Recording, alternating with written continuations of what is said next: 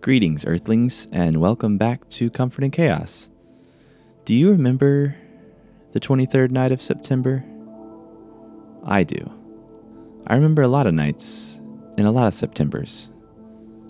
And I don't remember any of them being this damn hot. I don't know where in the world you're listening to this podcast at right now, but I'm sure wherever you are, it's hotter than it's supposed to be. And honestly, y'all, when it's hot, at a time when I think it's supposed to be not, I start getting a little antsy. Just a general level of disturbance for this time period that the UN has officially labeled as the era of global boiling. And you know what? Um, United Nations, I, I do appreciate you. I appreciate a lot of the things you do. But that terminology is uh, is just not helping, at least me, with this current predicament of living in the era of global boiling. Personally, when I conjure up the image of being boiled alive, I'm not exactly feeling rip roaring to tap into a positive, motivated state. In fact, the word boiling in itself kind of just makes me feel like a culinary item on the universe's fondue night menu.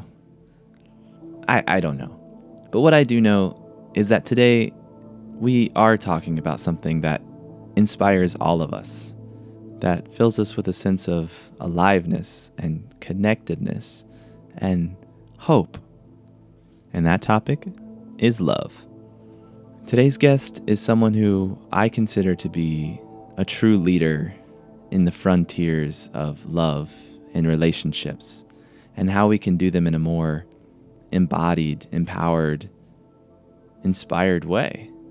Molly Reagh is a relationship coach, but she's also so much more than that. An important distinction in what makes Molly different from so much of the standard relationship advice or information that's out there is that Molly's not afraid to challenge the norms. She's not afraid to peel back the layers of why we do what we do and why we show up in relationships at all.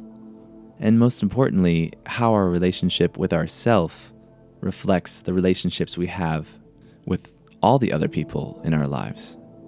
Molly is the founder of Bonobo Relationships, which is a relationship coaching platform that offers one on one work, couples work, polycule, you name it, she will work with you. Her expertise is really doubled down in the queer community and the polyamorous community, which is really amazing because those are communities that really do not receive a lot of support or attention in modern relationship conversations. And as you'll hear in the interview today, we talk about all of those things and how we can all do our part in making the world a more flexible spectrum for all types of people in all types of relationships. And honestly, I could just go on and on about how amazing I think Molly is and how grateful I was to share this time with her. But I will go ahead and let this conversation do the talking for me. So, y'all, sit back, open your hearts, and welcome my guest, Molly Reagh of Bonobo Relationships.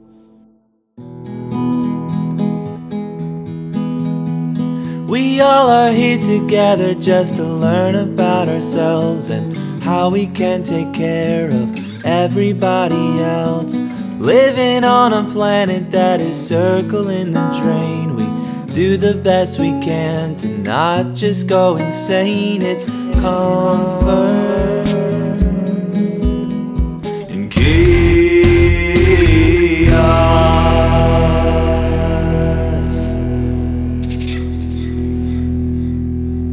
All right, Molly Reagh, welcome to the podcast. Hi, Eli. I'm so happy to be here today. Happy to have you here. Where are you? Where are you calling in from today? So I am in Sacramento, California. Okay, nice. Yeah. yeah. How's the weather out there? You know, it is it's not 105 degrees. It's like, I think in the high 80s today. And we're all like, yay. that's so that sounds That sounds nice. normal. that's not excruciatingly hot. So yeah, Right. yeah. I've ac- I've never been to California, so I don't Oh. really um yeah, I, I look like someone who You do. been to California. I'm like, you've never surfed? well, yeah, I actually have. I live on an island on the other side of the, the state uh, country. Um Got it. Okay. Yeah, but so Sacramento that's like central Central Valley kind of stuff. Exactly. Yeah. Yeah. Okay, so no it's beach. a little Yeah, it's a little different, I hear. Mm. It's I love it here. It's like not too cool for school, which I love. It's just kind of like we're Sure. Sacramento. We're not cool. We love that about ourselves. yeah. And it's like, you know, about an hour, hour and a half to the Bay Area. So San Francisco, Oakland, you know, Berkeley, and then also Yeah. similar distance to like Tahoe and really beautiful natural, you know, world. And so Yeah. um I I think it's a great place. And I'm I'm in California. I'm born and raised in California. oh, nice. yeah, so it's it's it's also the capital, and I'm like I I don't have pride about a ton of things, but weirdly I'm like I have California pride, and it's just silly. I mean, I like as I say it, I'm No, like that's so it's- silly, but yeah, I Oh, do. stand stand by it. Stand by it. and you're a, uh, you're a pretty avid mushroom forager, I hear. yeah, I I is avid the right word? Sure. Yeah, I I love I love it. I love mushroom foraging Yeah. because honestly because it makes me feel like a kid. It's like a treasure hunt in the forest or wherever Yeah. you're doing it. For me, it's Right. usually in the forest. Um, and I just think it's so exciting and lovely to be in a beautiful place and, you know, being able to, you know, like, I usually forage for, for edible culinary mushrooms, but you know, if you have a quote unquote bad Yeah. day, which means you don't find mushrooms, you're like, well, bummer, I walked in the woods all day. Like it's not bad. You know, like there's there's nothing bad about Right. that. You're just like, oh well, I didn't get a basket full of delicious mushrooms. I just was in a beautiful place walking around with Yeah, you can't lose. friends. No, it's literally a, a, a win, extra win. But yeah. Oh, it's awesome. I would love to get into that. I don't think we don't really have uh, solid mushroom for in North Carolina we do, but not where I live. So I'd have to Mm, do some mushroom tourism, I think, Yeah, sure. which I'm sure is a thing. Although I bet there's some, whether or not they're like edible or culinary, like I bet there's some cool fungus out there. I don't know, maybe. Yeah. Oh, I'm, I'm you know, fungus finds a way, I guess. fungus does find a way. I love that. Fungus finds a way. Yeah, we need maybe yeah, we need to learn to be more like be more like fungus. Oh, we definitely do. There is so much like beautiful metaphor and symbolism around mushrooms and mycelial networks and mutual aid and community that um, is just extra beautiful in terms of why I love mushrooms. I've like I've learned to love mushrooms from like a culinary aspect because I grew up Mhm. hating them. Like I don't know, something about just like the dirtiness of of them, people. the squishiness. Slimy. Yeah. Mhm, totally. And and then in 2020 I went vegan or started eating plant based Mhm, and some like my taste buds changed and all of a sudden I like cr- craved mushrooms and so now they're my mushrooms are my homies. mushrooms? Yeah. And i mean uh, not to go too far down this rabbit hole but like the, the store bought just like white button mushrooms aren't that i mean they're fine right? But like that they're not that great. And Once so you start exploring, once you start right? Like here's another metaphor for relationships is once you start opening up your world it's, it's it's hard to go back to those just white button relationships. ooh, ooh look, look at that look, look at look at that beautiful segue but yeah That's awesome. Well, that's a great hobby to have, and you know, I Mhm. hope the fall is uh, fortuitous for you in that. Thank you. Yeah, we're about to come into porcini season, so hoping to head out to some some places. Actually, it's already been porcini season in in some places, but heading to Exciting. hopefully in the next Exciting. few weeks or month or so. Yeah. Nice. well, Yeah. so podcast listeners, uh, bait and switch to you. We're actually not talking about love today. We're just going to talk about mushrooms. Let's go. Let's and do it. and we're we're all here for it. Um, but what uh, you know, what's on your heart today? What's what's feeling present? What's feeling pertinent to you in this moment today?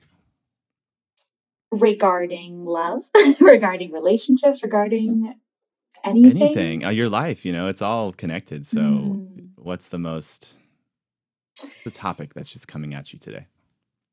you know, a topic that has been just so present on my, I'll say specifically on my heart is um, my friendships these days. Mm. Like I, um, I went through that this this whole past year has been a very important one and a very challenging one in the sense of I've um, felt very introspective and, and introverted, which is not um, how I have identified throughout my life. I have oh really I've not ident- yeah I've, I've definitely been like an extrovert, theater kid, like have that identity very kind of solidified, um, and went through a, a breakup last year, um, and just like really it's been since the the winter. So like january february of this year where i've been more present to my feelings and did a lot of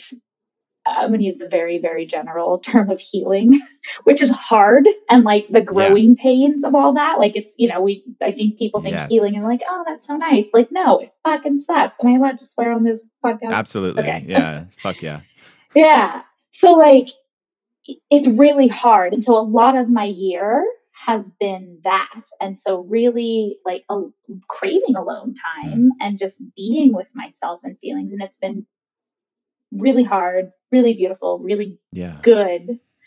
And I'm feeling these kind of vestiges that, that feel both new and old of having that kind of extrovert side come back into, but it feels more authentic now. And so I've been spending a lot of time with um, just people I just love so dearly. And this this past weekend, I just had so much wonderful friend time with a variety of different people, and yeah. I'm just like feeling so full mm. and grateful and happy, and um, yeah, it just feels really good. That's amazing, and yeah, yeah, that's and to go back to like the oh, I didn't uh, identify as extrovert or introvert before, mm-hmm. and then things changed. I think the cool thing. Uh, there's not a lot of cool things about COVID, but there are some interesting things that happened as a result of what we had to go through. Yeah.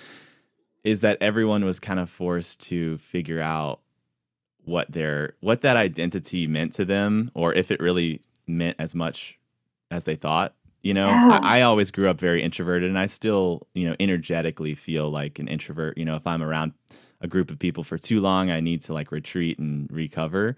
Yeah. But during COVID, you know, I had thought like, oh, I just need so much alone time, and I need to be like alone all the time. And then you are not presented with the choice to be around other people, mm. and suddenly you're like, you know, actually, this is a this isn't what I want. I want I want the choice. I want like the option to be in community mm. and then also the option to retreat from it. So I think it kind of, and then extroverts were kind of thrust into a more introverted position, and maybe they saw some of the benefits of taking time away from people. So we're kind of all led to this middle ground of, yeah. You know, it's it's really a balance, and there's no one way to be. Right, and I mean that gets me into this idea of even just labels and identities as something to even um, question sometimes and to say, is sure. this something that I've just kind of latched onto? And so I've built an identity around that without kind of more yeah. of the discerning elements. And or is this something that really does resonate? And I've come to a place of like, I actually like the the if I'm going to choose a word and, and language is important to communicate and, and express ourselves, but like I really like ambivert because there are it's really a, a, a moment by moment, right? Like there will be days yeah. when I'm like I'm good. And even right now, I'm like, okay, like I have that good friend time. I'm like feeling like maybe I need a little, you know, a, day or two to recharge. Um, luckily, I live alone, so I have the opportunity to do that. Amen. um, yeah, seriously. Um, and and there are times when I I, I know, and, and to me, it's been about really being attuned to mm. myself and attuned to okay what is the mood? And sometimes you have more control over that than others. Sometimes you have things you're like well i've, I've committed to this and it's important for me to go. So like mood whatever right. doesn't matter. I will meet meet the world and the friends or whatever the the day calls for. But i think the more that we can like yeah be able to attune to ourselves and honor that um, and then in the moments where we don't have as much choice, we're like, it's okay because I have the choice Mm. most of the time. I love that. and that to me is like freedom and liberation. Yeah, ultimately yeah. is is is choicefulness. Absolutely. And to to, to find Yeah. that choice coming from a an authentic and honest place as opposed to like, oh, I'm Mm. choosing this because it's my identity or I'm choosing this because it's pleasing someone else as opposed to like just tuning into this moment which is like the only present truth. Uh Mm, that's a hard one because I do it too as like you know, as someone who identifies as more introverted, I'll I will tell myself if a friend invites me out, well, no, I shouldn't go out because I'm, you know, I'm introverted and I don't think I should be going out. Like I- that's like two nights in a row. That's too much. But like actually, if I were to sit down and like think about it and feel into myself, I'm like, actually, I'm I'm craving that. I'm going like, Mm. but I'm telling myself I shouldn't. And then I go and do it, and it feels so enriching and so fulfilling, and I come back just like charged up and happy. yeah. So it's it's it is about that tapping into the moment and just letting go of some of your your hard lined identities and labels for absolutely. we're, Absolutely. we're really going we're really getting going with this already but i want to take a moment just to kind of catch everybody up that what what we're really here to talk about today and what you do you're a relationship coach which is that what you you refer to yourself as a relationship coach I do, yeah. and a lot of your work. Well, I'll just go ahead and read. I, I kind of stole your mission statement from your website, so I'm going to read that Go if you don't it. mind. Read it. Yeah. Your mission is to help deconstruct the personal and social limits that keep you stuck in uh, hurtful relationship dynamics and some societal personal limits. So, tell us what that really means. What are these these limits, um, these constructs that that keep us all stuck, like we are just talking about?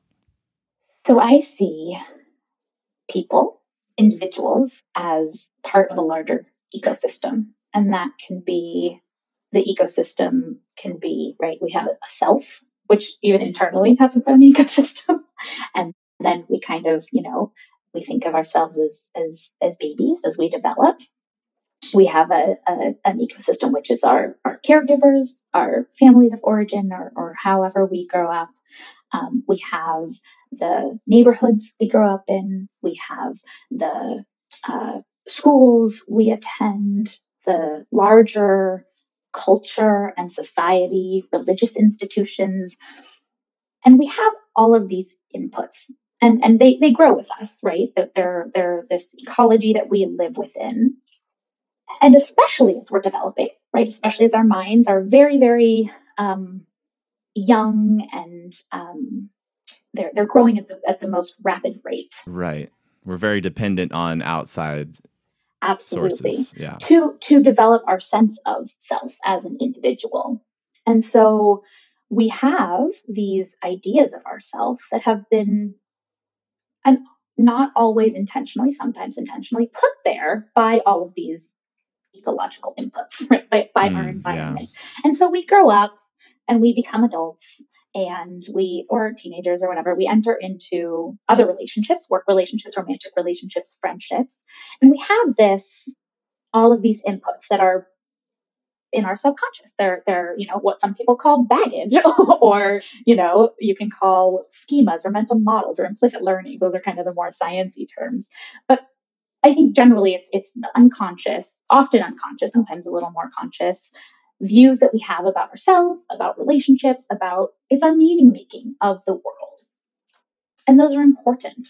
And sometimes they're helpful, and sometimes they might not help us showing up in the most authentic or loving or um, you know intentional ways in our relationships. And so as a relationship coach i do a lot of work with the unconscious. I do a lot of work kind of understanding what those you know what our beliefs are what our unconscious might be saying and might be moving us towards and really tuning to more of who who is our our, our self right? Who is this self that is Right. again all of these words higher self best self right and then i, I don't totally align with those but i think those are things that that the general public can, can kind of understand these these kind of deeper right Right. I guess what you mean is uh beyond the conditioning, beyond those things we took on, what is yeah what's kind of just holding all of that? Like what is the thing that's Sure.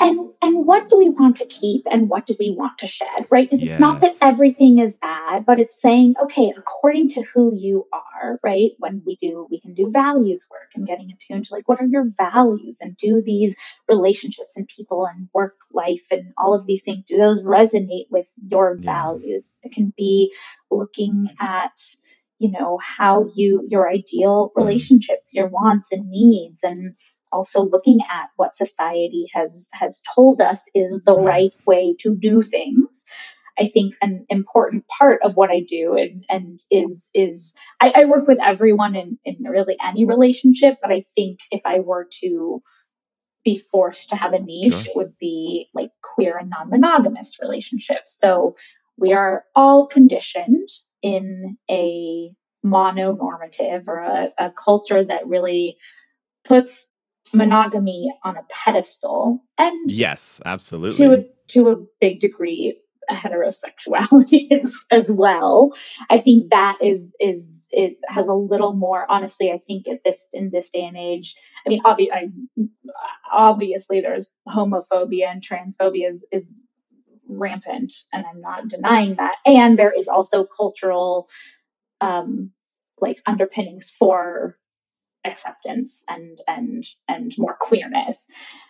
Monogamy though people have real real strong feelings about the people are like "Uh, but I, I don't know about that one. Um Uh, yeah. and so so looking at the conditioning of monogamy which is like it is deep it is deep of of of what we think relationships should or should not be. And so a lot of you know i think why i bring in the social piece into the work a i think it's we can't divorce ourselves from the, the socialization that we that we go through as humans. And looking at that and looking at you know our, our individual development in our families of origin or our peer groups growing up or you know the kind of peak moments where those learnings that we have and the meaning making that we have of the world um, come up Sure. and ultimately you know re- relationships and, and i truly think like everything is relational and even just when i say relationships i think a key fundamental part of that is our relationship with ourselves is looking at how do i think of myself how do i behave towards myself Yes. and when we can look and heal the relationship and, and, and accept ourselves as we are, I think it really lessens defensive, like can lessen all of the kind of behaviors we see in our the relationships. projections, right? Yeah, Yeah. exactly. Yeah. And and so a lot of the work I do is is okay, you know, let's let's look at at you and Yeah. um and what's going on there and how does this feel for you? Mm. Um so yeah. That was fantastically put, first of all. I mean, you just kind of scooped it all and just put it very well. That was amazing. what I was hearing was, you know, a lot of what you do is looking at these these conditions, these um, cultural normalities that we take on, and we we accept them as whole truth, right? We accept them as this is the way I am, and this is the way I'm supposed to live based on what I've known, what I've been told, what I have learned to cope or survive, whatever it is. And so, what you provide is a safe space to maybe just start to loosen up a little bit on those those reins, or maybe people already are starting to loosen up and they're looking for someone who can help them continue that process, Absolutely. um, which is a is a it's an equally exciting and terrifying process because of the cultural and societal aspect of it. Is that as soon as you start to let go of the yeah. the baggage or whatever of of your culture and you're in that kind of nebulous um unsure whether you're going to pick it back up or not there's a lot of uh there's a lot of hear uh, hearsay about what you should or shouldn't do from the people around you and that's what makes it really tough and it's nice to have just a, a sounding board that is not even trying to convince you of anything, but is just aware of all the different ways you can be in the world and that you can do relationships with yourself, with others. Mhm. And so that's what kind of like how I found your Instagram was that I was in that kind of phase myself of not really feeling at home in the relationships I was having with myself and with others, um, and the way I was, you know, presenting to the world wasn't feeling authentic, and I was starting Mhm. to find these communities of people that were finding their voice and their auth- authenticity, and it was really resonating. And somewhere along the line, your Instagram came up, and it was just a, it was like a oasis in the desert. You know, it was like a very Mhm. welcoming uh, Oh. community, and the way that you present the information is just very concise and non-judgmental. So I thank you for that. It's very helpful. Thank you for Um, saying that, Eli. That that means the world to me to hear, and that's that is my Yeah. goal. So hearing that reflected feels really good. I appreciate that. I mean, I think the like almost eleven thousand other people that are following you probably feel pretty similarly. You're, you know, That's the hope. happening for a reason. Yeah, but you know, to um I guess, you know, to have that that's why it's really important that you're doing this work is to talk about the things that like you said people are still really not wanting to talk about. Um non-monogamy, that is like, you know, I would say at least in my reality, I live in the South Mhm. in North Carolina, pretty conservative area. Um, I'm sure California is a little more open. I see the world as like we we like expanded west, you know, and that was like the progress. And then somehow now the progress is making its way back east slowly. I don't know. yeah, it, it- that's interesting. Um, I mean, I think it's a both and that you know there's this image of California Yeah. as a beacon of, and we have our shit. You know, like Sure, we sure. we are are just you know there's plenty. You have of, humans basically is what you're saying. we I, I mean actually yes exactly. We have humans and we have a full range of humans and um yeah i just i like to you know part of my kind of tagline is like tender real and right relationships. And the real Mm. part is like i'm i want us to like be very just kind of brutally honest or tenderly honest with have to, ourselves like make space for the shit. radically like, honest yeah, Yeah. that that and and and taking away mirages and and pedestals and just seeing us as we're all kind of muddling our way through yeah. and and i mean i guess that gets back to the bringing it back to you know kind of the geography of like there of course there are trends and like you know Yes. There are images of the South as a certain kind of person, and there are images of California as a certain kind of person, and there's so much diversity within that that I think is really important to dispel those myths and and just. Um, but at the same time, I mean, even if you just look at like legislatively, like yes, I think in general, California is probably a safer place for many people than let's say you know other places in, in the Right. world or even in the country are, and that's that is both a reality and there are parts where it's not so like counties or state or cities or you know Yeah. so yeah Yeah, well, I guess that begs the question of like, you know, with stereotypes such as California or, you know, let's say LA is progressive. So therefore, people that want a progressive lifestyle will go and move to LA. Sure. And so that it's kind of a, it can be a self fulfilling prophecy, even though there are lots of discrepancies within that. So, you know, I guess what I was trying to get at is that when you're in these communities where you feel as if you don't have anyone you can talk to about, say, oh, I'm questioning whether I am gay or straight. I'm questioning whether I'm monogamous or non monogamous. And there's no one to actually share that with that you feel safe. Mhm. You kind of, I mean, for me, if I would have never found, um, you know, online communities that welcomed the questioning, that welcomed the exploration and things like your Instagram and the work you're doing, I probably would have stopped there and just would have listened to the the Mhm. culture around me and been like, well, there's just something wrong with me that I need to get over and suck it up and either just be like lonely forever or or just get back into another monogamous escalator relationship until that fails again. and uh, so that's the beauty of these brave communities, in my opinion. It's really brave to just kind of start this yeah community of people that are willing to question, willing to let some things go in order to discover their true selves, and it, it and it embodies you with the power to find your values, basically, Mm, absolutely. Which is how you want to live your life is led by your real values.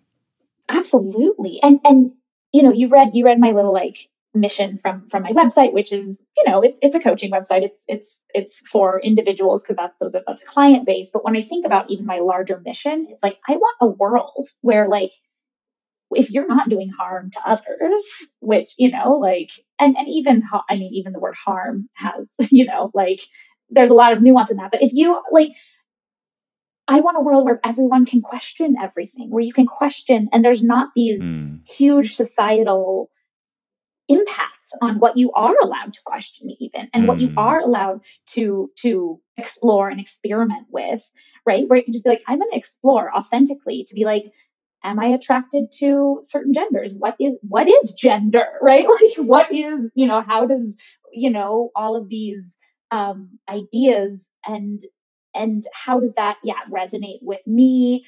Also knowing that things will shift. Like i just want more fluidity in our world ultimately. Yes, and so yeah. I think my broader mission is, and I think this is why I kind of, you know, we all have a love hate relationship with social media, but but I love a platform such as Instagram to bring ideas, you know, and and you know, it's probably an echo chamber in all honesty. And yes. right, like maybe there's some people who you can reach who are like, oh wow, I never thought about this that way. And like I just want to bring more nuance. You know, I talk about like what I think right now when we hear the word non-binary, we think like gender, and I'm like, yes, absolutely. I want to live in a non-binary world, right? Like binaries yes. generally, again, even I wouldn't even say all non-binaries because that would be a binary, but generally non-binaries are limit or binaries are limiting. Right. And the more we can have nuance into any conversation and say, hey, maybe we're both right here. Maybe there is some merit to both of what we're saying. Right how do we meet in the middle right? And that and I, i'm not saying i'm great at that like with certain conservative value or like you know things. Like i i struggle with this in certain parts of my life.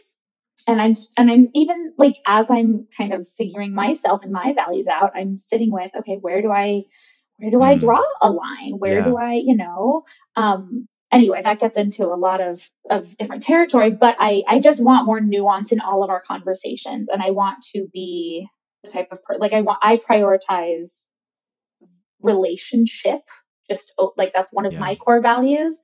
And there's a whole bunch of other kind of thing like generosity and benefit of mm. doubt and like, you know, trying connection and understanding is, is all under that umbrella of relationship.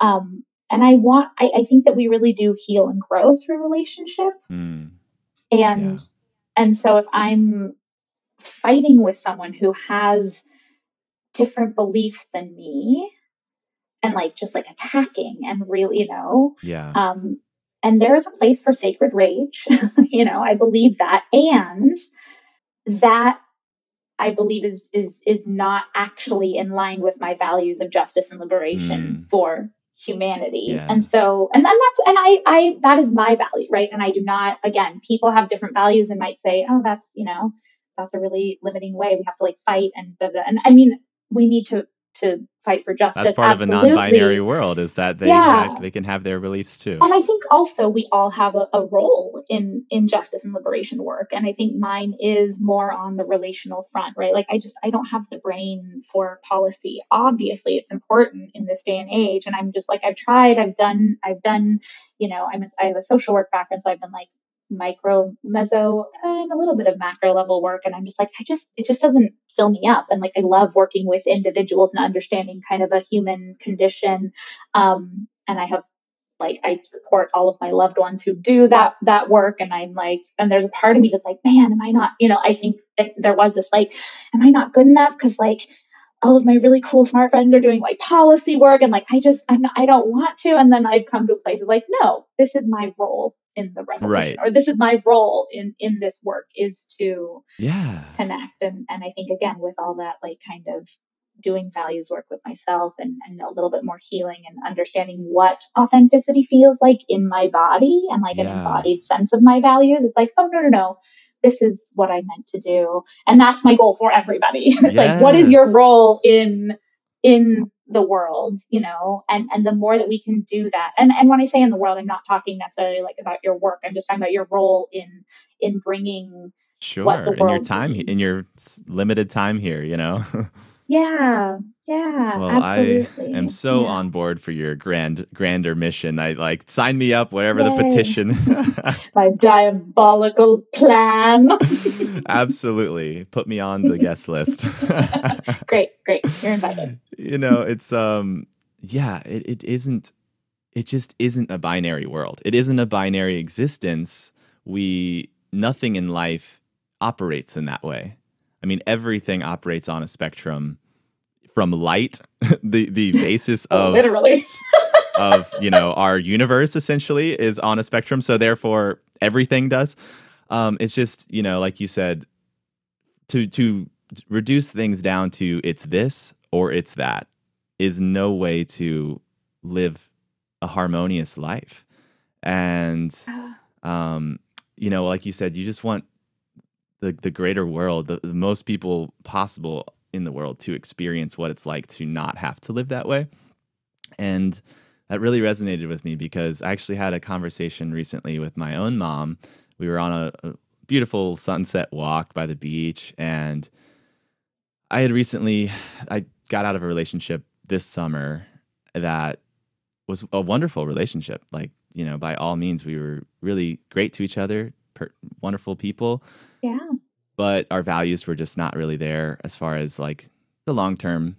Um, and I started, you know, kind of, I, it's been an ongoing journey for me. It's been a year, year after year thing of like experiment, feel things, and then push them down and then do the thing you've always done, right? Do the pattern again and see what happens. um, so it's just been a nice, uh, you know, it's like climbing that ladder of pattern recognition. Um, but you know, really this time I've really laid into my feelings of like I just kind of operate very happily balanced in a more solo type of lifestyle. Um, and I, I Hmm. say the word solo instead of single because I think it's important to make that.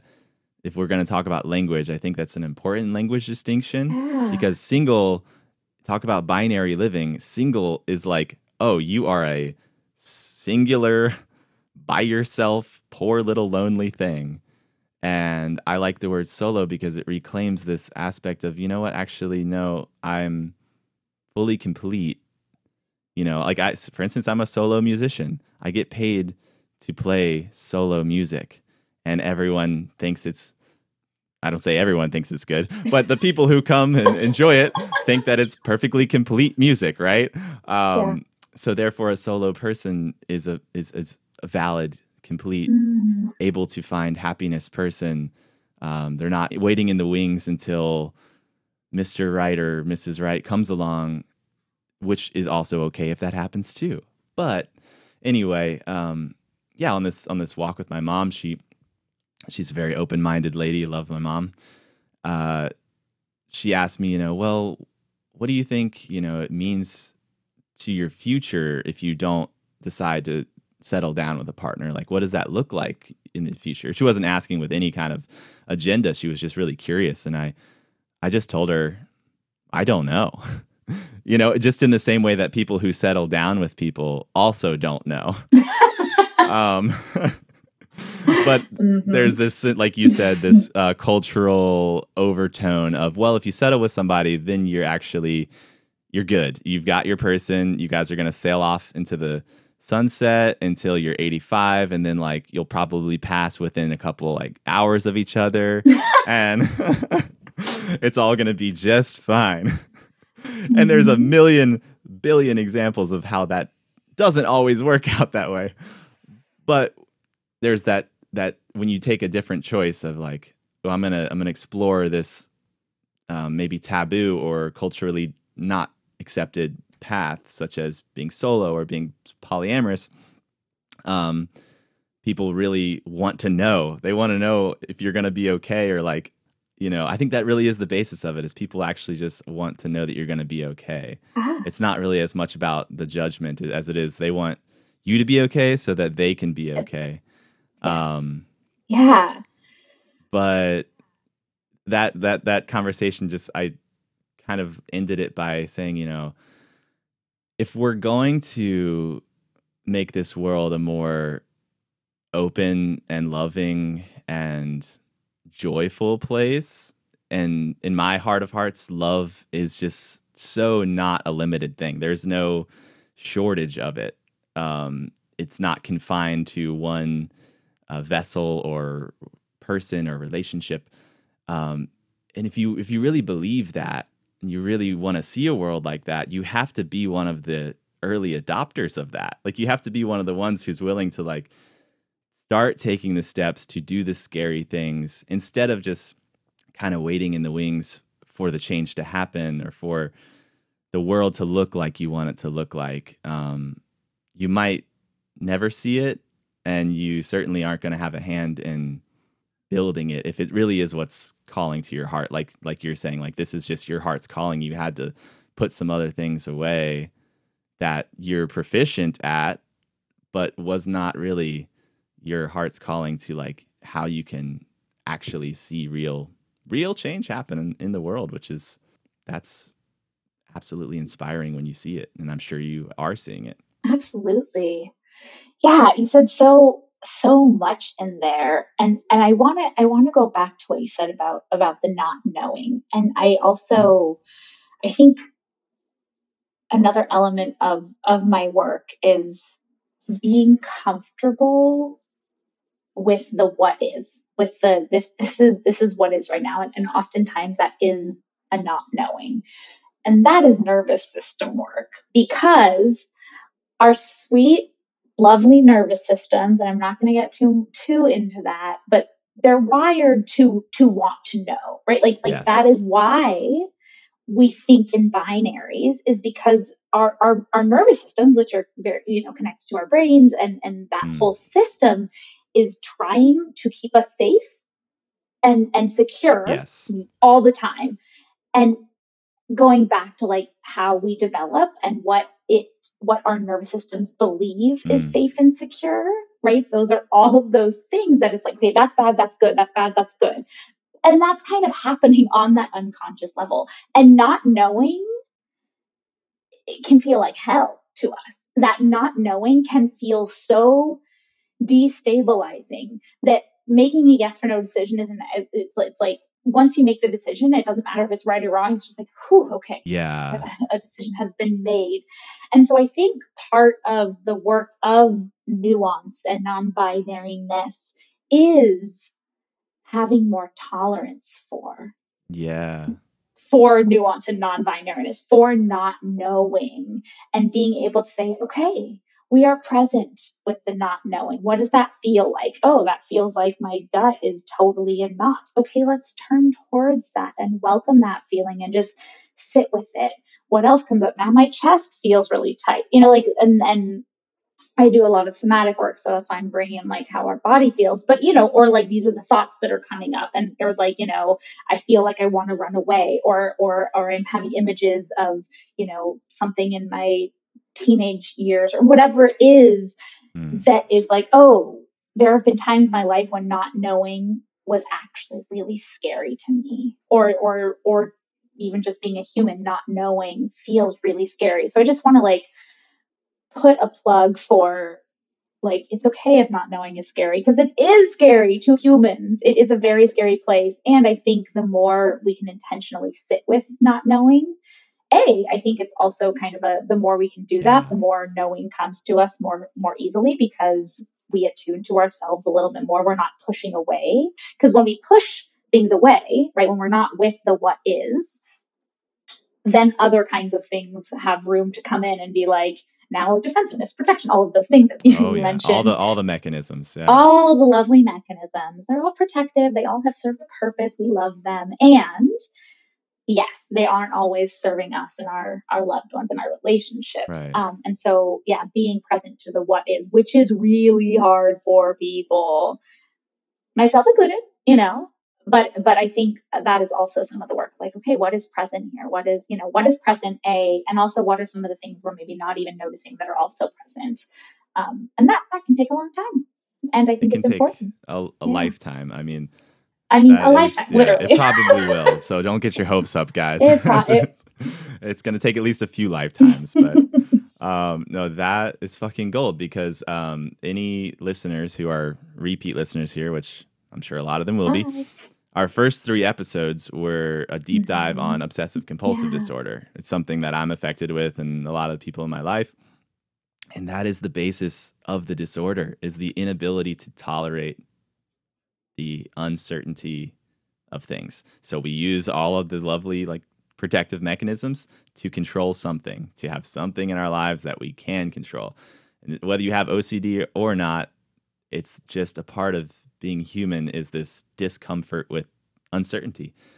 Um, it's kind of the nature of the name of the podcast, Com- Comfort in Chaos, is that absolutely. chaos is the name of the game It's here. inevitable. You know, there's at, at any moment you're in California, you guys have like earthquakes and shit. I don't know. It's all- like- yeah, it's a mess here for sure. um, you have to accept that, and and it is you know like you said, it's it's the hardest thing, but it is the most rewarding thing to once you do learn to sit in it and find quote unquote comfort in that space, you you start to realize and become attuned to when you start to pick up those mechanisms, when you start to act out of those patterns and you you can actually create space between the, the action and yourself, which then there goes the choice and the autonomy. So you don't have to you don't have to act it out this time if you don't want to. Absolutely. And isn't that freedom? I mean, yeah, I think that part, right, the choice point where, and, and I'm going to bring in kind of going back to the ecology, right? Like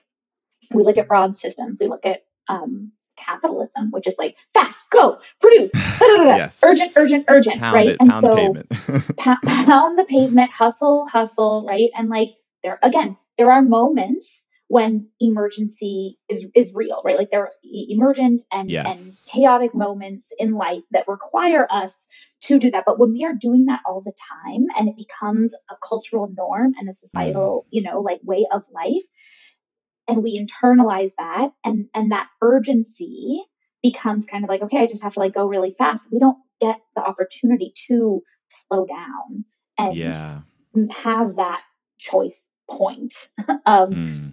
Okay, what do I want? What does the situation call for? What does my community, what does my loved one need or want right now? Am I able to meet that? That, that, that, right? Like it doesn't, it doesn't have us asking questions and that can happen quickly, right? Like we don't have to necessarily take two days to do that. Like, but, and the process can become more familiar as we do that intentional work Yeah. but we have such a fast paced culture. And I think part of my, my own just personal work right now is like slowing down because I am a fast paced baby. Like Yeah. I'm, I am I can tell. I love it. I, I mean, I like, I, you know, I'm on time to things and I just have like, I, I call it like, I have a good relationship with colonial time, right? Like I just like, I, I have been, it, it, it, it, it is something that I, my brain is like grokked onto and is like, cool, I got this.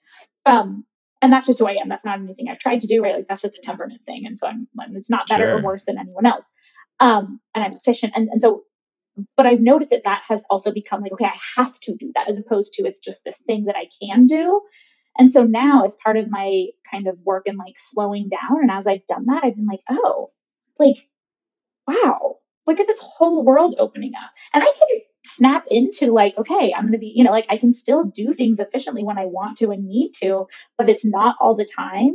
Yeah. And now I have more choice in how I respond to things, which makes it more intentional, which makes it more authentic, which makes it better relationships, right? I can see all of the kind of downhill movement, right? It's kind of that upstream. This is a, an, an anecdotal uh, idea of upstream, kind of like you do that work and then things kind of can more feel like they fall into place in a way that is serving me and my world in, in a, in a way that feels better, you know? Yeah, well, it's your your patterns or your your mechanisms, and there's a lot of, like you said, a lot of strength in those things because Sure. And we, your yes. some of it's part of your nature. You're just a faster, more whatever person, but they start working for you as opposed to you working to keep them beautiful way of putting it. alive. Absolutely. and then yeah. it's like you are just uh you have this suddenly you're powerful person with this tool belt of things you can tap into when the situation calls for it. Yeah, you know, I'm I'm really partial to two parts work. Um, there's I don't know, there's this um, internal family systems, but but this Yeah, idea of like we all have these like all of us have have parts, in, within us that that we you know can that all have their own personas and personalities and they interact with each other. And there is a core it's we can call it self energy or self or higher self again whatever whatever resonates mm. most with one person. And oftentimes that self is hidden by these parts have kind of taken control of us. Yeah. And so when we can look at those parts get to know them in a very like i really want to know what are you protecting? What are you doing? Like what is your fears? What are you you know? Mm. oh i'm afraid that if molly doesn't act really fast she's going to be left behind. I don't know right? Yeah, like that's just a, a, a, a but like so there's a fear that you say oh I can really understand that. And you get to know that, you know, th- and again, this is long, long term, can be long term work, but you say, and then, then the self, some, t- some people see, see it as, um, kind of like a, a, a big conference table where like mm. there's the CEO and that's you, which I don't I don't love this language because I do not work in the corporate world at all. but I think it's something that we all can can understand, right? Some kind of big table, right? There's a seat a at the table for all your, of our parts. Yeah, yeah, there's a gathering. And there is there is someone who is in the leadership role who is deeply taking into account everyone's everyone's opinions and ideas and saying, okay, I think the best thing is to do this because I've taken into account, right? Everyone feels heard. No one needs to get really big and mad because they're not being heard. It's like, okay, I, I, I hear that. And like, thank you for it, for that. And then the self gets to say, okay, mm. based on all of these parts and understanding and, you know, tending mm. to those, then I can make these decisions. Yeah. And the parts will, calm down really i mean they will they will say okay like it's really about building that trust between this self and all of these parts that are yes. um, within we us. all have so many we all have so many parts and we all have them um that kind of i think is a perfect segue into talking on a broader or maybe a more focused scale as to how we relate you know we have these internal parts and then how we relate those to the outside world, which has a lot of parts to it. But in our culture, so okay, if I say the word relationship, the first thing that mm-hmm. most of the people listening right now are thinking is, well, let's be honest, me dating a woman. That's probably what the first thing most people conjure up. But me dating another human being or, or married to another human being that's romantically um, involved and this is my special person, etc. That's when you say the word relationship, it's kind of the 1st mm-hmm. thing that mm-hmm. comes up. Absolutely. But we need to talk about how relationship like you said, you you believe everything is relational. I mean, I have a relationship mm-hmm. to this this phone right now that I'm getting information from. Whatever whatever it is around me. Don't we all have a relationship with our phone? Yeah, actually, I think I'm in a monogamous relationship with my phone right now. I mean, it's pretty. It's pretty exclusive, actually. Uh, uh whew, right. But primary partnership with our phones. but um, yeah, let's talk about how relationship is is is so much broader, and even this, like you said, on your heart today was this sense of this deep connection to your friendships, your friend relationships, and how mm-hmm. much they're filling your well and covering these these parts of your internal family system with love and, and, and support that a lot of people think they're supposed to just get from like one person. Um, so I'd love to talk about yeah. like I want to talk about the relationship escalator. Sure. In in the terms of that um, normative yeah. wording. Can you can you give us a little bit of a synopsis a of the escalator? Yeah. Yeah. So the relationship escalator is this idea, right? When you think of an escalator, it goes one direction, and we're talking about an, an upward escalator. And it's moving, the, at least like for without... the, it's, it's moving.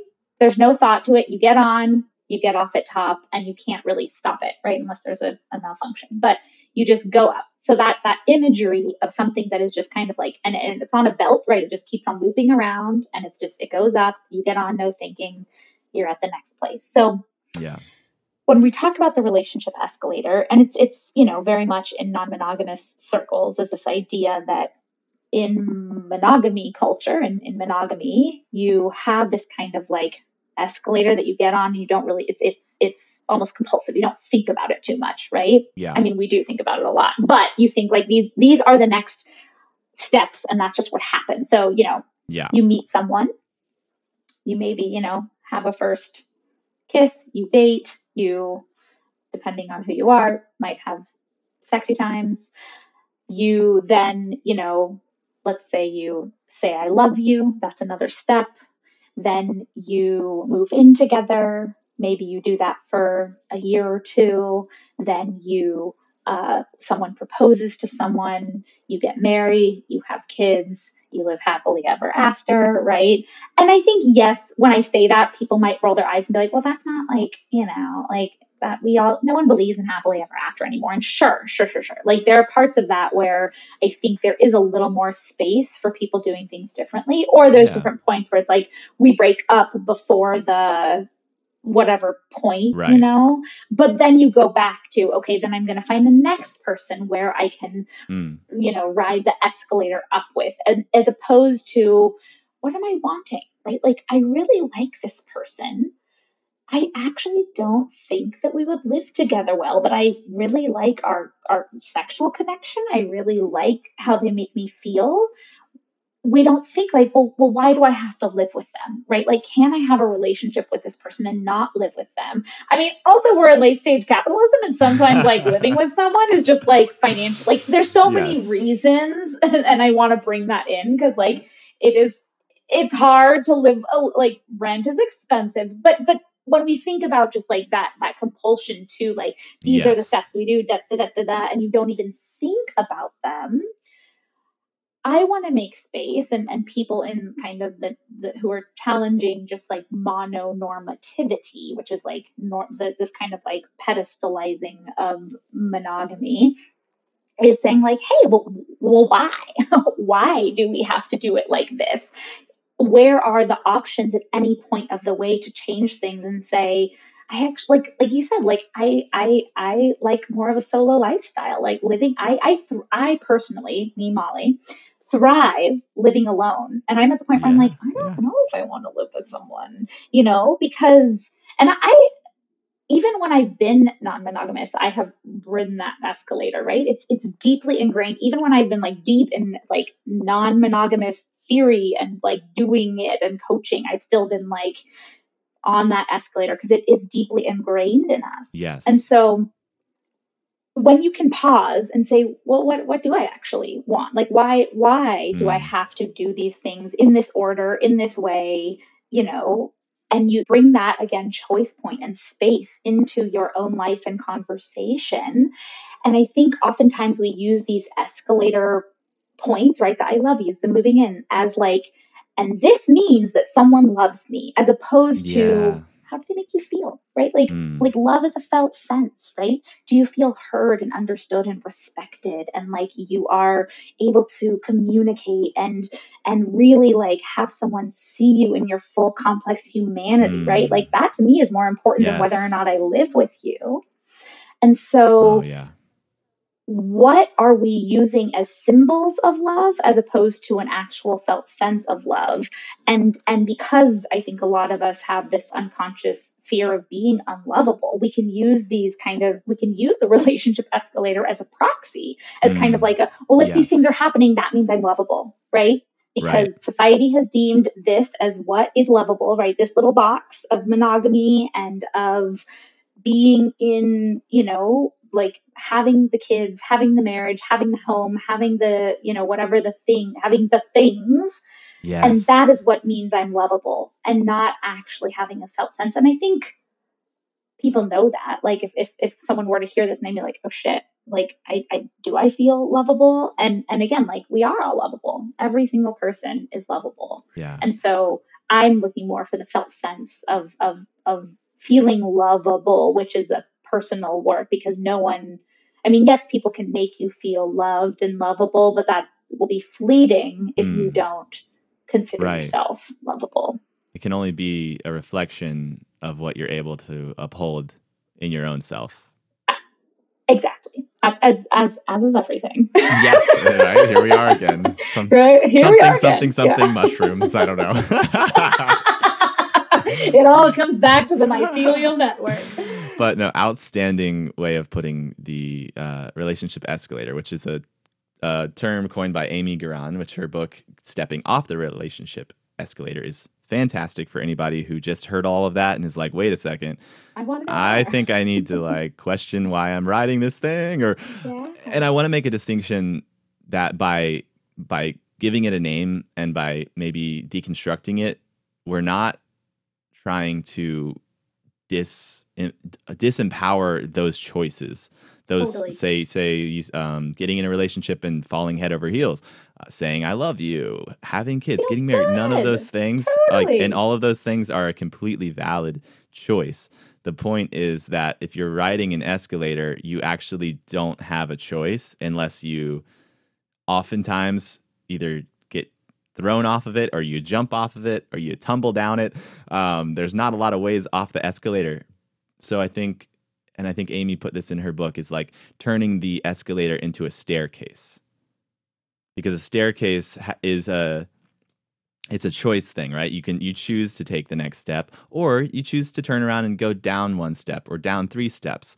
And that is something that is so not talked about in modern relationship culture is this element of fluidity and choice and inclusion of your yourself and your needs in the middle of the escalator going up.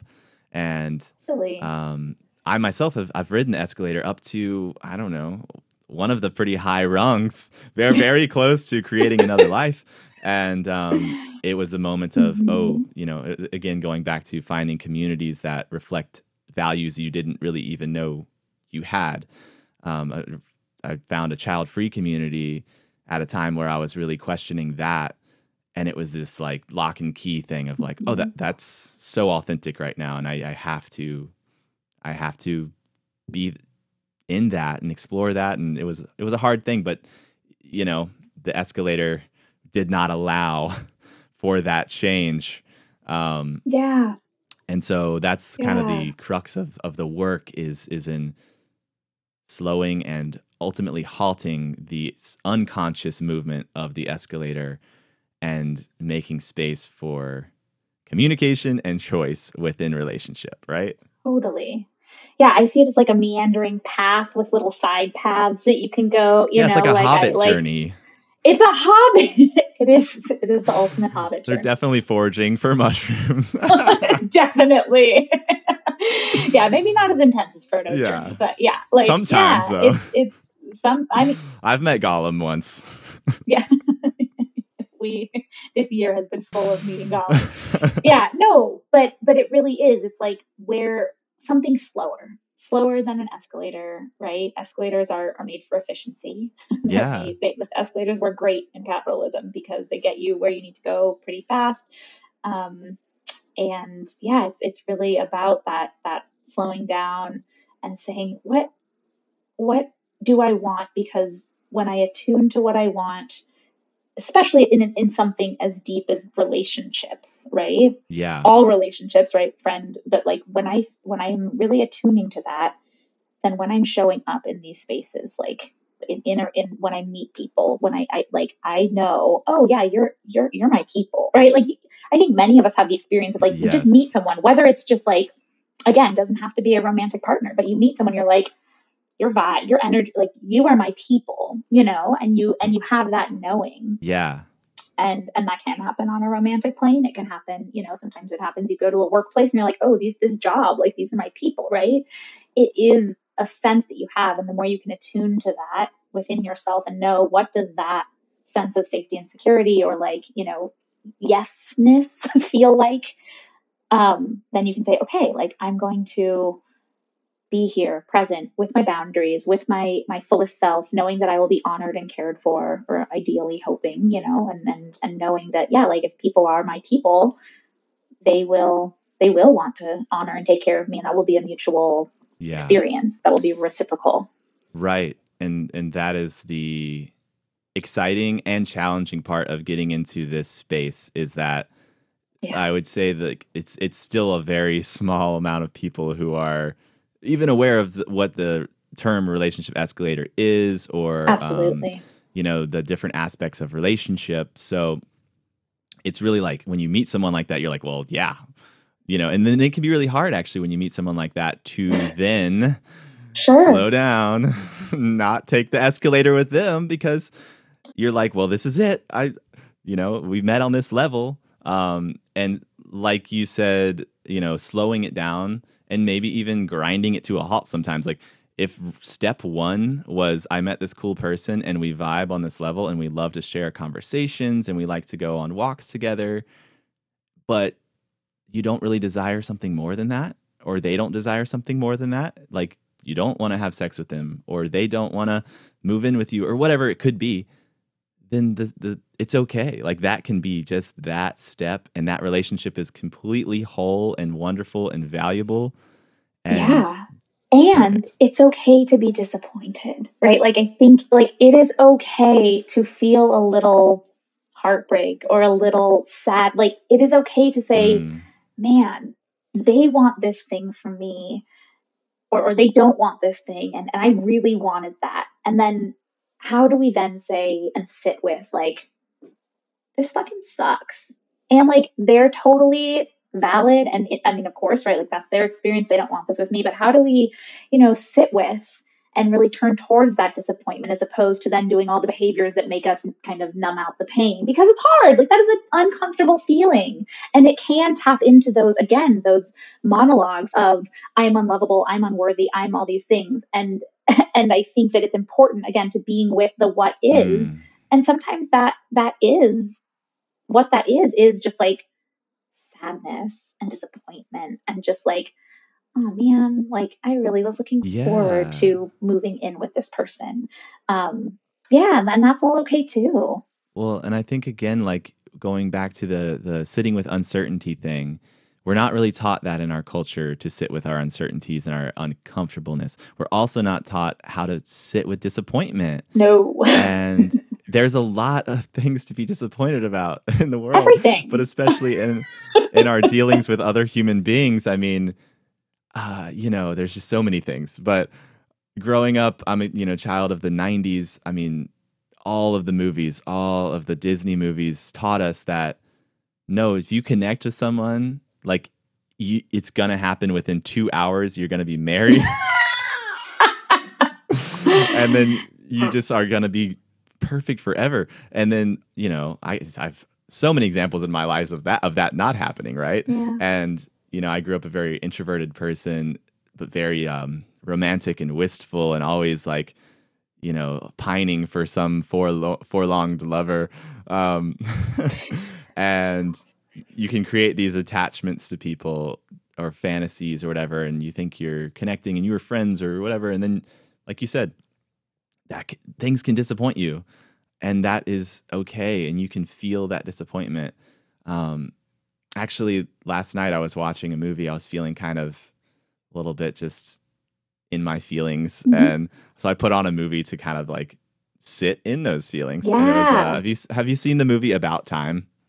I don't think so It's about Should- like do i need to uh, watch it you should watch it. It's a little it's a little normative. Uh, I will be honest, It's but you know, it's like it is okay. And uh, I really wanted to like be in that space, and it's about um this this guy. There, all the men in their family, which well, I kind of have a problem with this. All the men in the family are able to travel in time if they like go into Oh. a dark closet and clench their fists oh and then they can go to anywhere in their lifespan, like back in time or forward in time. And um, director of About Time, if you listen to this podcast, let's make it men and women next time. But uh, um, anyway, so there's a scene where he, early on he's like kind of learning that he can do this. Um, he's like in his teens, and there's this girl. She's played by Margot Robbie. She's beautiful Mm. and she's staying at their house for the summer and so he's like deeply enamored with her and he's building up the courage by the end of the summer to ask her like to basically be his partner or, or whatever you know like confessing his love to her and she responds by saying like oh you know your sister warned me this might happen um I was, you know, I'm, I was told to just treat you like a brother, and that's how I see you. And he was just so let down. but he ran into the cupboard and went back in time. And she, oh, she was like, um, "Well, if you would have told me maybe before that you had feelings like a, earlier in the summer, maybe we could have done something." You know, not knowing But that she he can actually do that. time travel. so he goes and he time travels back and he tells her in the beginning of the summer, "Oh, I've got these feelings for you. We should, you know, try to explore them this summer." And it didn't change the outcome. She just had another ex- excuse as to like, "Well, how about you check in at the end of summer and see?" and the the narrator came, you know, as the guy's voice and he's like, "And that's when I learned that you just can't no matter what powers you have, you can't make someone love you." totally. And you know obviously we don't have the, the power to travel through time and as far as i know. Um, but it is that the disappointment of we sometimes feel like we can. Mm, if we just if we just Mm. put on the right um, look if we just do the right pose dance whatever it is you know like take care. present as the compulsively yeah of other people. we, we find out exactly what it is that they need or want and then we present this way and then the the disappointment of that on both ends is that you you need to be okay with the disappointment of it not happening as opposed to the temporary excitement you would get if you achieved that but then you can't keep up the appearance and i think we've all been in that scenario where we pursue this thing that is like we said culturally just so pushed on us or like if you feel a connection you've got to like get this person so you do whatever you can to do it and then you end up on an escalator with someone that you cannot even continue to please yeah. Yeah. um Yeah. No, that was really that was really that was just a moment from the movie i watched last night i was like that actually kind of No. Uh, But again, it's it's it's it's that not being present to what is and not being, you know, able to cuz if if I mean I haven't seen this movie, but if he were just able to be like, man, I'm really disappointed. Like, what did I learn about this? Oh, maybe in my future relationships, when I start feeling Mm. something for someone, I will express it, right? And then Yeah. continue. And he, this is a teenager, right? At, like continuing to experiment with with the human condition, right? Being like, oh, I learned this thing about myself. This disappointment you know, that was really hard, but I sat with it and I learned more maybe that like I don't want to wait on on feelings, you know? And then maybe you do that a couple times and one time it works and another time yeah someone's like, "Whoa, that's too soon." You're like, "Okay," you know, and then you just get to know yourself relationally better, other humans and, and other humans is a broad category, right? Because every human is so different. But I um I mean, there's so many, so many ways you could go with that little allegory. yeah you know and i you know not to like i don't want to just now make this a mushroom and about time uh review podcast It's a double feature but just to uh kind of continue just for a second in that you know this guy's power gave him the ability to go back and and try to avoid the pain Mm. of rejection, of disappointment. And actually, there's a lot of other examples in the movie where he does this and he actually does end up, you know, with the person he is supposed to quote unquote be with. But there's many times where there's like these awkward interactions and he's like, hold on, let me just go back and try that again. And with the information, which we kind of can do, but not in a, you know, not necessarily. The point is, you know, Well, now we're begging the question of is time linear, which don't get me started. the the thing that it made me think of was you have a post on Instagram that is called that is titled "The point of relationships is not to avoid pain." Mhm. And Yes, I believe that. yeah, so you know, like you know, this example in the movie, this guy's literally going back in time to avoid the pain of the awkwardness of relating with another human being. But like there's so much to be distilled and and learned and expanded through the painful moments, right? Yeah. I mean, I think pain pain is just another, and pain is such a broad category, right? We've talked about disappointment and sadness and, and grief and heartbreak and, um, but, but uncomfortable feelings are a part of life. Yeah. And kind of going back to that, um, being present to what is, it's also about being able to metabolize mm. what's what's going on. Metabolize our emotions. We're not pushing away. We're not right? It's so that, that they can move through us and they don't get stuck yes. right? And and we can do that with ourselves. We can do that with other people right? There's this idea of co-regulation which is kind of nervous system to nervous system. How do we support each other and be present to each other? We can do it with our self self-regulation of like okay I'm, I'm present to myself. I'm present to what is. And this pain is what is here. And how do i sit with it so that it can move through my body maybe i'll get some learnings from it. You don't have to learn from it. It's not like every everything that we go through has to be a right. learning. But sometimes especially when there are these bigger like when we kind of start realizing like oh maybe i have these patterns that have been showing up throughout my relationship history right? My romantic relationship yeah. history or friend relationship history. And i think with that more often than not comes a lot of grief. Mm. grief for our younger selves grief for how we weren't able to be loved, grief, how for so many things, the grief for the world and, and how it mm. prevents us from being an authentic relationship. And when you sit with that, when you can say, okay, like grief, I'm here with you. Like, let's just be here in this moment. Let me cry. What do you, what do you need from me? What do I need from you? How can we kind of be in this together? Right? Like grief is its own thing, right? This like there is grief, yeah. capital G. It is a it is an entity, or or heartbreak or whatever it is. So that then it's like okay, like I have moved this through my system, and that can take. I mean, my process of grieving I think took me about 10 months, right? And it was not just a breakup, it was like all of my pasts. Mm. like it was like a whole big thing and it had its ups and downs and i think i can like say that like oh like i have metabolized that right? And i have moments of sadness. I have moments of you know it's not that like everything's hunky-dory. Absolutely not right? Like that's not how it works. But it's about like now i i can i know what that looks like and feels like and i know how to move that through so that i can be more present to to the world and my relationships. Right and take that emotional information like you said and metabolize it digest it as opposed mm-hmm. to just using all the different myriad in, internal and external mechanisms we can use to block it out indefinitely Absolutely. until it's beating down our door. Um, we we can actually let it in, mm-hmm. let it metabolize, and then use that wisdom because there is so much mm, wisdom absolutely. inside of grief and pain.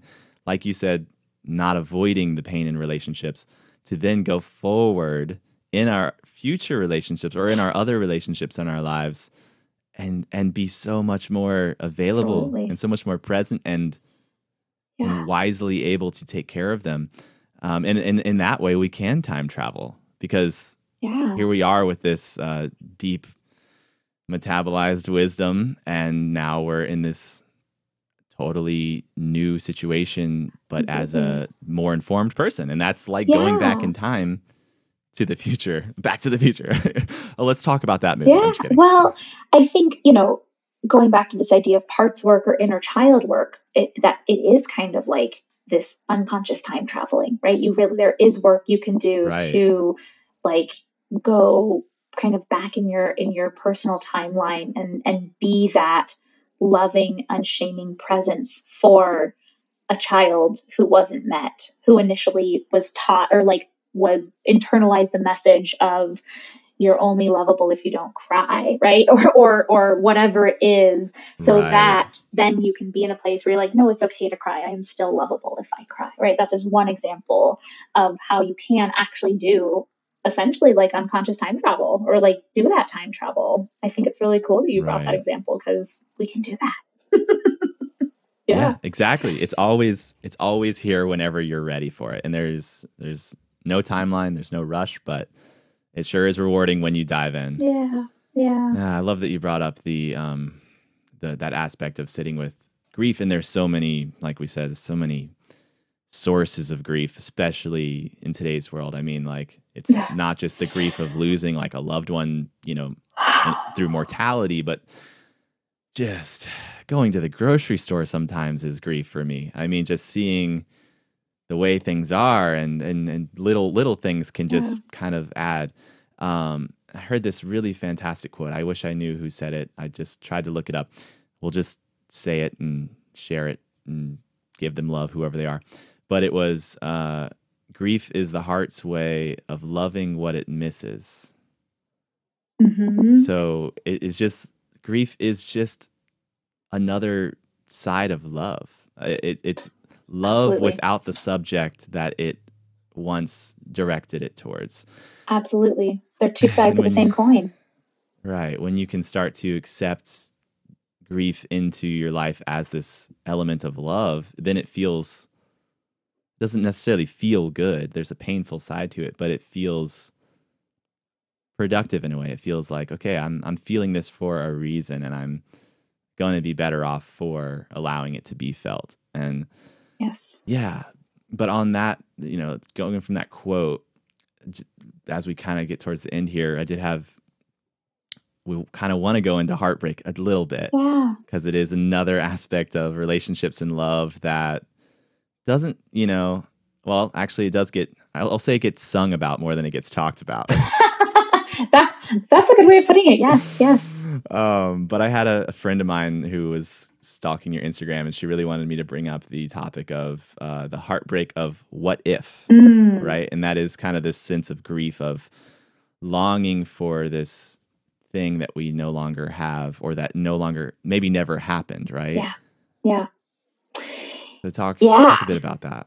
So, you know, I think I'll even just talk about heartbreak in the very normative sense of like a breakup. Let's let's let's just talk about yeah. that because I think it's a it's a it's it's, it's delight in, in, the in the heart in the normative idea of heartbreak when you're like I'm heartbroken because someone broke up with me, right?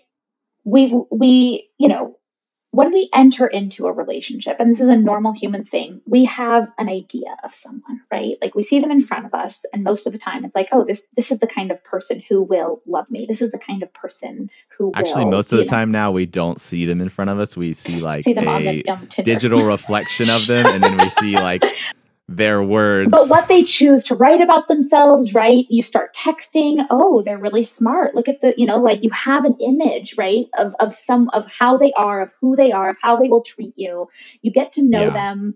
That is either bolstered and you're like yes they continue to be this this person and that means that they can love me in this way and that means that this fantasy i have of my life could come true and you continue relating to them and mm. being in relationship and then you know, things change and they break up with you. And not only is it just, I mean, there's just heartbreak in itself is just a feeling of, oh no, someone doesn't love me in the way that I want to be loved with them. But I think there's also this element of what if something had been different and I couldn't, like, there, there can be this kind of added element of pain of the heartbreak of, was there something mm. I could do? Or what if we could have mm. had this relationship extend longer? What if the fantasy could be real? Or, and then it can get into kind of turning on ourselves of like, what could I have done to mm.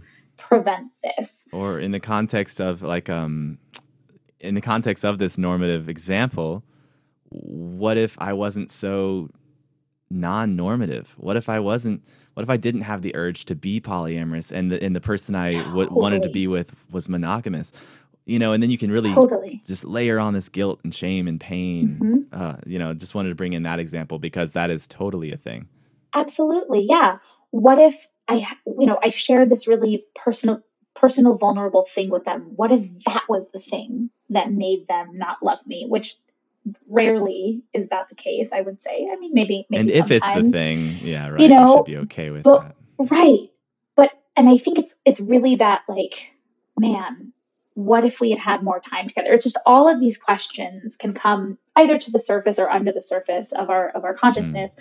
of how could it have been different, and that adds to the pain of the mm. heartbreak.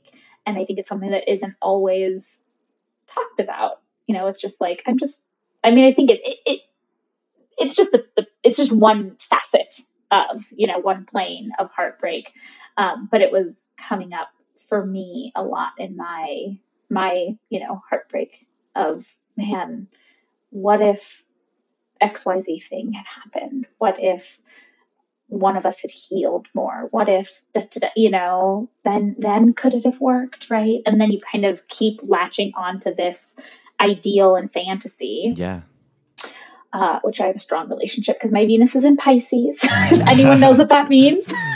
all right. Part two of the interview is just part two astrology. astrology. you know, I'm queer. I have to plug that in. But yes, no, I, I think I think that that the fantasies we have, which are going to happen, there's nothing wrong with having fantasies and desires and things that aren't fully based in reality and looking at those and being like okay what what are the what ifs and are they are how how realistic are they? Or, and is it just kind of another defense mechanism or another way of coping with the pain of just like this sucks and i'm disappointed? Yeah. No it's yeah.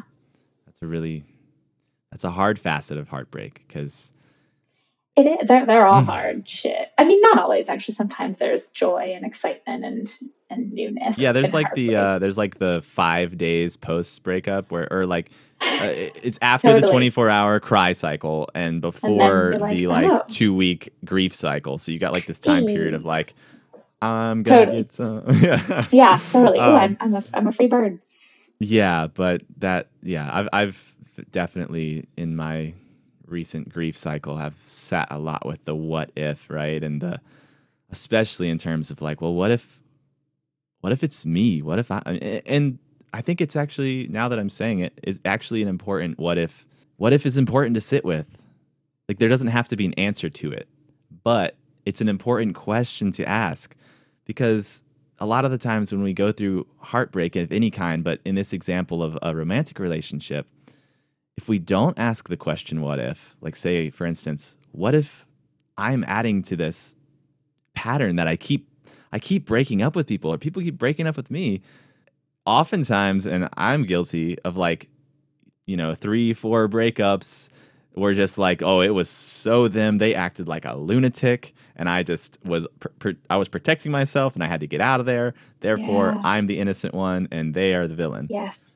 And that's never true. Well there's no. elements of truth that can be true in that. But, Rarely, yeah. But oftentimes we have such a role. And so if you can actually allow yourself to kind of just sit with the what ifs of like, well, what if, yeah, what if I would have been different? Or what if next time I don't act in a way that plays out these patterns that tend yeah. to lead to what attracts me to a little bit of chaos in someone else? Why is that something yeah. that is attractive to me?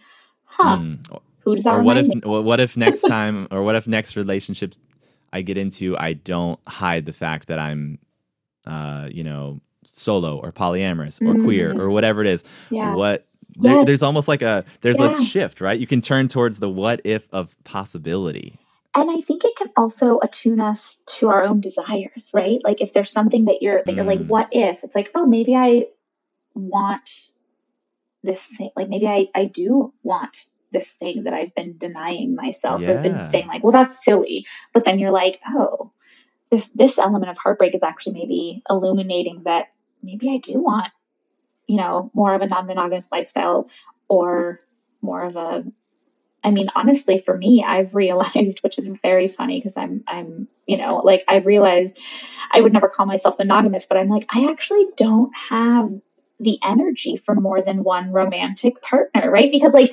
love is absolutely abundant and and unlimited, but time and energy are not, right? There are very yeah. other there are resources that exist in our life, time and energy being one of them. And I realized, especially because I want such a thriving friend community that like the amount of energy that romantic relationships take on me and I, I love giving that. Like i don't have that for at least right now in my life as i've kind of again reoriented to extroversion introversion right? Like i don't have mm. unlimited energy for romantic relationships because they do take a different kind of energy from me than my friends do and that's a reality for me right? That's just this is just for me. And so one might look at me and say like oh that person's monogamous even though like I more identify with relationship anarchy as the sense of like my friends are actually just as important to me as my romantic relationships. They were it's different energy because of I don't know nervous system and attachment, right? But like, Mm, but yes. but it's still not monogamy to me. And I mean, that circles all the way back to the very beginning of your your grand plan for the world to experience a less binary existence and yeah, in the binary right? Um saying that you don't have space right now for more than one romantic partnership. Like you said Mhm. everyone points at you and goes well then you're monogam then you're monogamous. Like totally. you can't be you, you either have to have five partners and doing the whole shibby dibby or like you are monogamous or you're single. Like but I also, sorry, I didn't. no I just want to say I said romantic, not sexual, right? Like I might, I can only have one romantic partner, but I might have a couple sexual partners, right? Like there's yeah. so much more exactly and than there what we think of.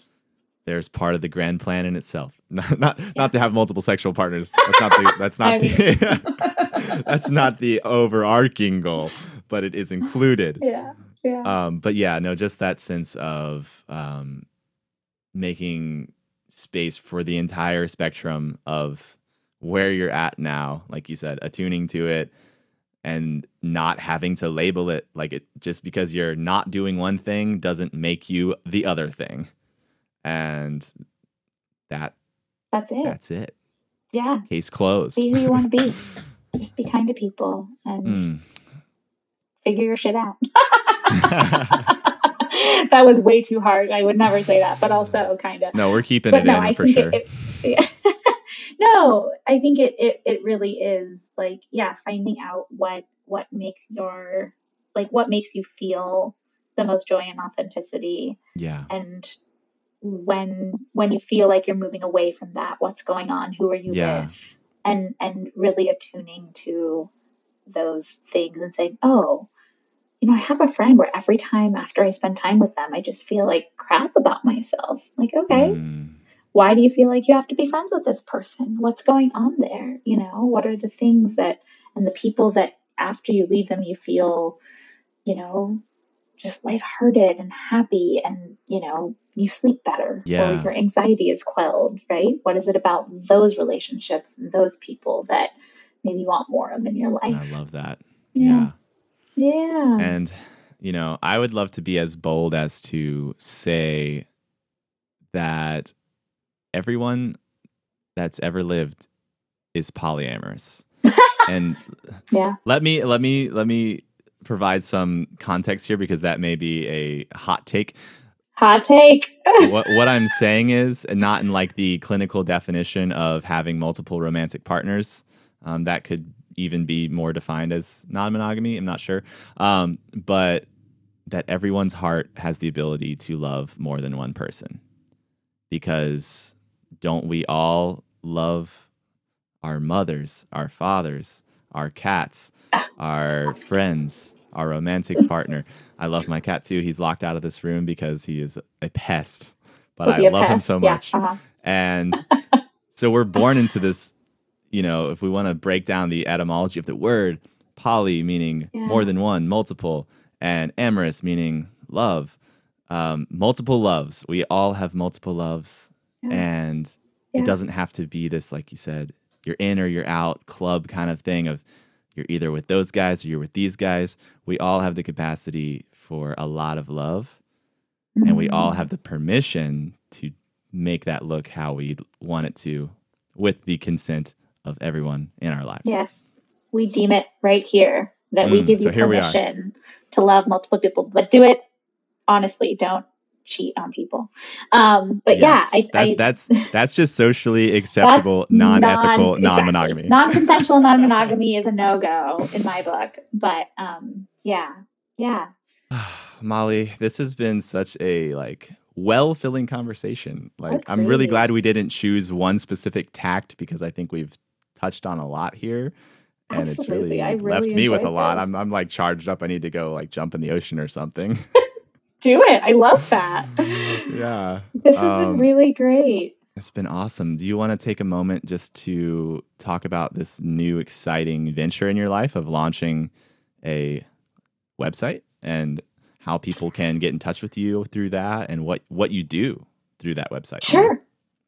Yeah, I mean, so yes, I just launched a website on last Friday, uh, which was September 1st. And I, um, I'm a relationship coach. I think we, we talked a, a lot about what I do. And I think pretty much everything we talked about today are things that I can support you with. Um, so I feel like if, if you listen to, to who I am and you feel intrigued about who I am and what I do, like this episode actually kind of, this conversation fills it's a good, that in. It's a but good really, round, round yeah really and, and it really is like if you are struggling in your relationships um, or and again i do have a leaning towards queer and non-monogamous folks or people who are questioning any of any of who they are and and identities or what kind of relationships you want or if you and your partner are thinking about opening up or you are non-monogamous and you're looking for support in in all of that those are things i can support with. I really ooh, look at it through a healing lens and you know i i don't i wouldn't come to me if you just if you only want support with relationship agreements because to me i'm going to get into a little more of the uh, tender stuff Mm. right of like what do these mean the mycelium you network of the heart. the, the mycelium network of the heart yeah like i i really you know i, I do have um like I, I have a therapy background. I'm also a therapist and, and i do counseling on the side. So i i you know and coaching is is slightly different. I'm not too pressed about their differences except i'm very clear on on the the boundaries between the two. Mm. But i think i come Yeah. from a place of i really do want to look at this from like how are we healing ourselves through our relationships. Um, and so yeah so you can read about me and there's just a contact page where you um, connect and, and um, just email me and i will get back to you usually within like 24 to 48 kind of business days or whatever. Um, and um, and then we go from there and we do you know i'll, I'll offer a, a consult call consent is really important to me so giving you the chance to meet me and see if if vibes are right Yeah, Uh, vibes. you know Vibes. vibes it's all about vibes um and then yeah and you can find me on instagram um bonobo so my, my business name i actually don't think i've said this is bonobo relationships and we haven't even gotten into bonobos but you can there's an faq about them on my website but um my instagram is bonobo.relationships that's b-o-n-o-b-o dot relationships so And y'all Yeah. seriously check out this Instagram because it's such a great. Again, I'm so.